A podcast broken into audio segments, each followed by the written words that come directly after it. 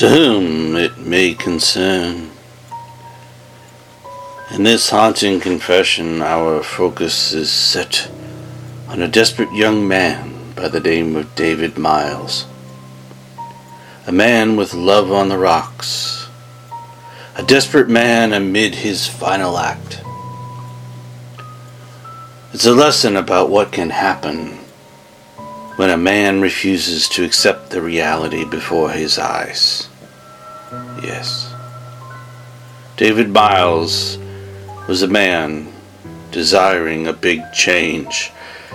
And a big change is what he found an escape from reality for just a moment. Though it wasn't quite the change he'd bargained for. No. All to try and become something he was not. All to create that sense of change about himself in the minds of others, too. Yes, it's a confession involving a man whose envy of others was truly an envy of himself.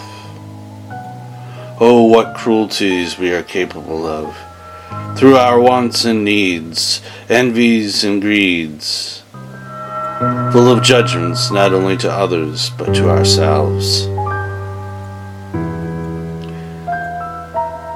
The themes of this confession are envy and jealousy. The setting, early 20th century. The judgment, cat fever.